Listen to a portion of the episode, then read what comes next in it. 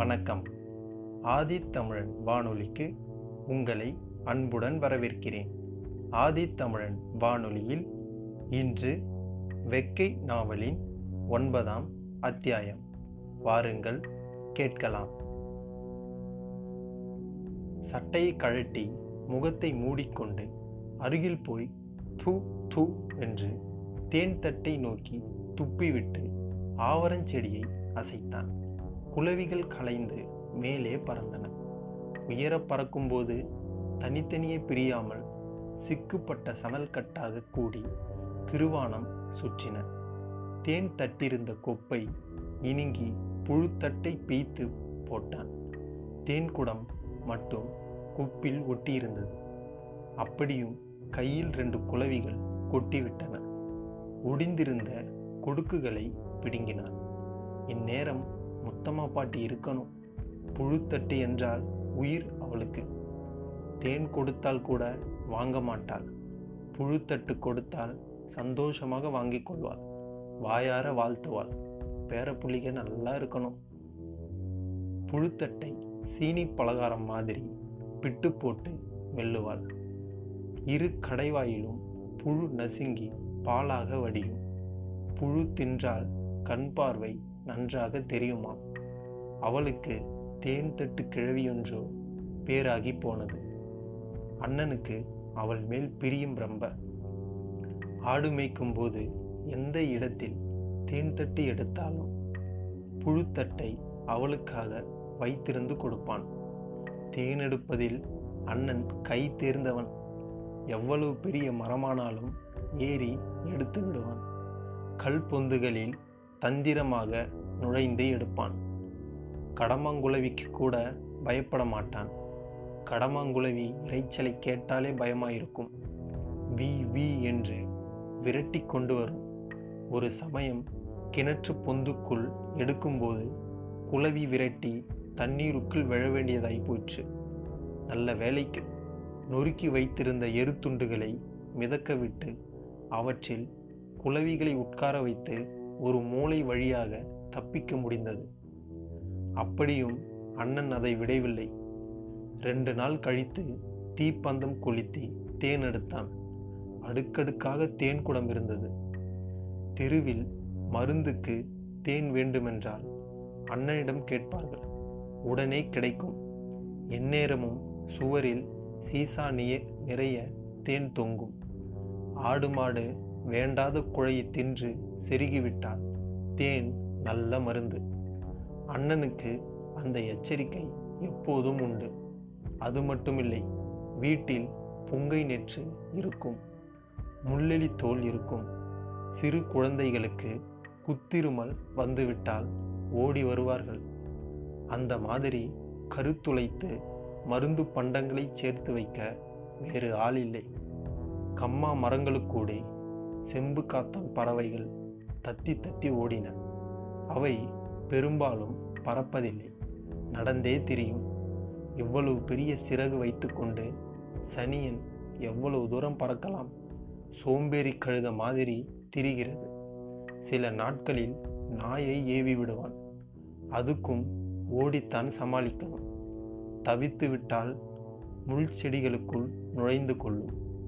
மோப்பத்தில் நாய் வாளாட்டி துள்ளும். ஓடிப்போய் எரிந்து விட்டினால் வேண்டா வெறுப்பாக பறந்து கொஞ்ச நேரம் போகும். நாய் இருந்தால் இந்நேரம் நன்றாயிருக்கும்.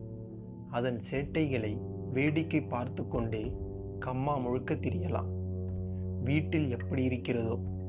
மாமா சமாளிப்பது பெரிய கஷ்டம்.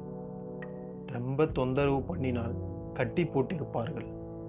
பசவு போல் முணங்கும். அத்தைக்கு இது வேறு சுமை. மாமா ஒருவேளை வெளிப்பக்கம் தலைமறைவாயிருப்பார். ஐயா சொன்னது போல் அவரையும் கேஸில் சேர்த்து விட்டால் என்ன செய்வது? அப்படியும் செய்வார்கள். அவர் மேல் கருவி கொண்டு திரிகிறவர்கள் ரொம்ப பேர் உண்டு. மாமா சுழிவுக்காரர். அததுக்கு வெட்டு விளக்கு பார்த்து நடந்து கொள்வார். அப்படி இல்லையென்றால் இந்நேரம் பல தடவை செயலுக்கு போயிருக்க வேண்டியவர். மாமாவை பார்க்கணும் போல் இருக்கிறது. பக்கத்தில் இருந்தால் நிறைய விஷயம் பேசுவார். புதுசு புதுசாக சொல்வார். பெரிய மனுஷனுடன் பேசும் தோரணையில் பேசுவார். தீட்டு பலகையில் கத்தி தீட்டுவது முதல் ஆயுதங்களை வெளியே தெரியாமல் வைத்திருப்பது வரை யோசனைகள் சொல்வார். கண்ட கோடாலியை கூட விலாப்பக்கம் சொருவிக்கொண்டு சாதாரணமாக நடக்கிறவர் அவர். மாமாவை சந்திப்பது பற்றி ஐயாவிடம் பேசணும். இப்படியே போனால் நாட்கள் ஓடிவிடும். ஐயா சரியென்றால் ஊருக்கு போய் மாமாவை பார்த்துவிட்டு திரும்பணும். ஊருக்குள் இல்லை என்றால் துப்பு விசாரித்து பார்க்கணும். ஐயனார் அண்ணனிடம் கேட்டால் தெரியும். அவனிடம் சொல்லாமல் போக மாட்டார். அத்தை ஒண்டி கட்டையாக இருப்பாள். பேச்சு துணைக்கு ஆள் இருக்காது. ஆத்தாவும் கிளம்பி போய்விட்டாள். ஆத்தாவுக்கு இருக்கும் தெம்பு அத்தைக்கு வராது. மனசு கஷ்டப்பட்டால் பெருமூச்சு விட்டு கண்ணீர் விடுவாள். சோளம் சிந்தியது போல் கண்ணீர் சொட்டும். அவளை பார்த்து தைரியம் சொல்லிவிட்டு வரணும். அன்றைக்கு அழுத முகத்தோடு பார்த்தது. அவள் குணத்துக்கு சந்தோஷமான பிழைப்பு கிடைக்கவில்லை. வீடு எப்படி இருக்கிறதோ நிச்சயம் கதவு நிலையை உடைத்திருப்பார்கள். போலீஸ்காரனுக்கு துப்பு தெரிந்திருக்காது. எந்த பயலாவது கிள்ளி விட்டிருந்தால் சொல்ல வேண்டியதில்லை. பக்கத்து வீட்டுக்காரர்களையும் தொல்லைப்படுத்துவான். ஒருத்தன் செத்ததுக்கு ஊர்க்காரையும் அடிபடணும். போலீஸ்காரனுக்கு அப்படி ஒரு புத்தி. நல்ல ஆம்பளை என்றால் செஞ்சவனை பிடிக்கணும். அதுதான் கெட்டிக்காரத்தனம்.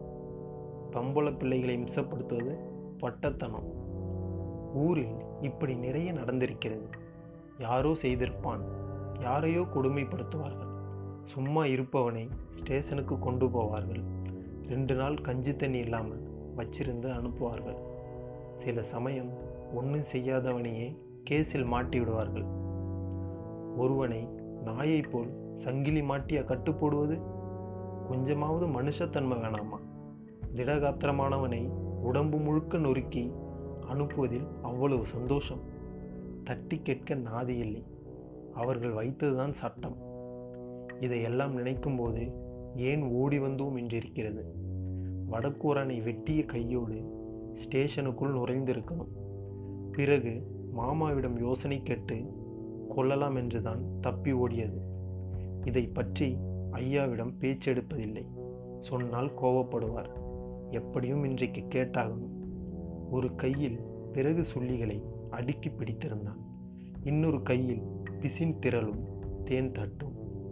ஐயாவிடம் திரும்பினான். அவர் களையத்தில் தண்ணீர் எடுத்து வந்து கொண்டிருந்தார். கையில் என்னென்னமோ பண்டம் இருக்குதே, பிசின் ஏராளம் வடிஞ்சு கிடக்குது. கொஞ்சம் எடுத்த வார வழியில் ஒரு தேன்தட்டு இருந்தது. தேன்தட்டை நீட்டினான். அவர் வாங்கி ஒரு துண்டை வாயில் பிட்டு போட்டார். முகம் சந்தோஷத்தில் கலையாயிருந்தது. சாயங்காலம் கம்மாயின் அமைதி கலைந்து கொண்டிருந்தது. நீர் வாகரையில் உட்கார்ந்து பொழுதடையும் வரை பேசிக்கொண்டிருந்தார்கள். அவன் நீர் பரப்பில் மீன் துள்ளுவதை ரசித்தவாறு ஐயாவிடம் வார்த்தைகளை கவனித்து கேட்டான். காடுகளில் வேலை முடிந்து சனங்கள் கம்மாக்கரை வழியாக பேசிக்கொண்டு போனார்கள். மடையை யாரோ அடைத்துவிட்டு நடந்தார்கள். மதியம் சாப்பிட்டு விட்டு மீதி இருந்த சோற்றை சாயங்காலம் நேரமிருக்கவே சாப்பிட்டு முடித்திருந்தார்கள். அப்படி சாப்பிடுவது ஐயாவுக்கு பிடிக்கவில்லை. இருட்டிய பின் சாப்பிட்டு கொள்ளலாம் என்றார். அவன் கட்டாயப்படுத்தினான். களையங்களை மறுபடியும் பனையில் கட்டணுமே, அந்தபடி ஆள் நடமாட்டம் தொடங்கும் முன் கட்டிவிட்டு வந்தான். ஐயாவுக்கு கொஞ்சம் வருத்தம். உன் பாட்டில் வெளியே திரிகிற ஆகார காலத்துக்கு ஒன்றுட்ட ஒன்று ஆயிடுச்சுன்னா என்ன செய்கிறது? நடுக்காட்டில் வந்து கிடக்கும். இவன் எங்கே வரப்போகிறான்? அப்படி பேசுகிறது தான் தப்புன்னு சொல்கிறேன். பக்கத்தில் இருக்குதே அந்த ஊரை பற்றி உனக்கு தெரியுமா? நான் பார்த்துக்கிட்டதில்லை.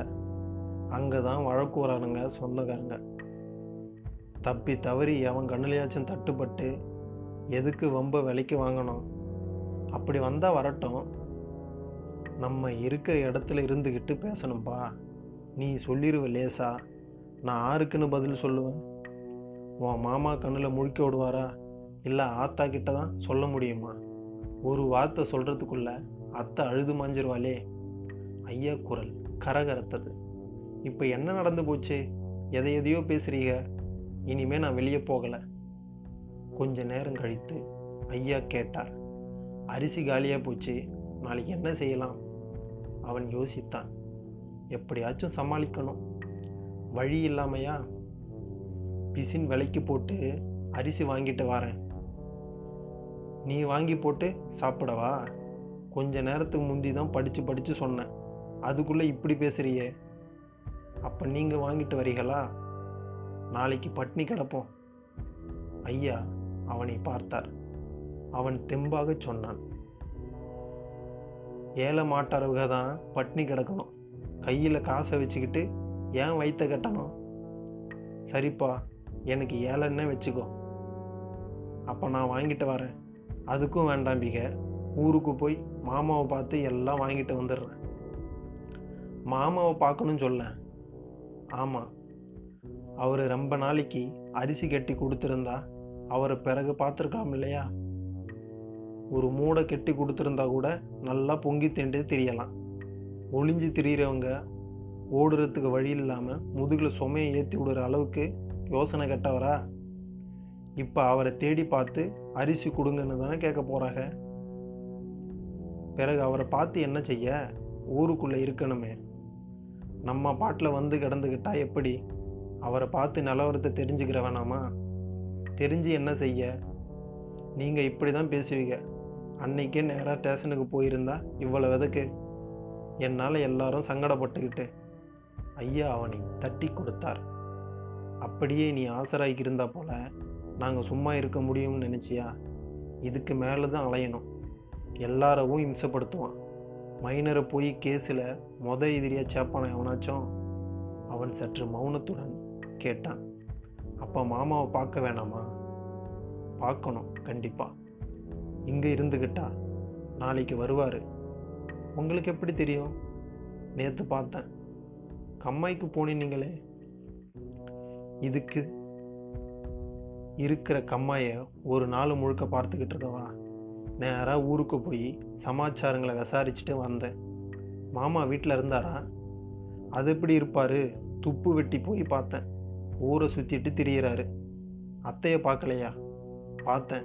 மாமாவுக்கு அவ தான் துணிஞ்சு சோறு கொண்டு போய் கொடுக்கா. அவனுக்கு சந்தோஷமாக இருந்தது. அதுக்கு மேல் எதுவும் துளைத்து கேட்கவில்லை. நாளைக்கு மாமா வந்தால் எல்லா விஷயங்களையும் கேட்டுக்கொள்ளலாம். நேயர்களே, இதுவரை நீங்கள் கேட்டுக்கொண்டிருந்தது வெக்கை நாவலின் ஒன்பதாம் அத்தியாயம். அடுத்த அத்தியாயத்தில் உங்களை சந்திக்கும் வரை உங்களிடமிருந்து விடைபெறுவது நான் உங்கள் எழிலரசன். இணைந்திருங்கள் ஆதித்தமிழன் வானொலியோடு. நன்றி, வணக்கம்.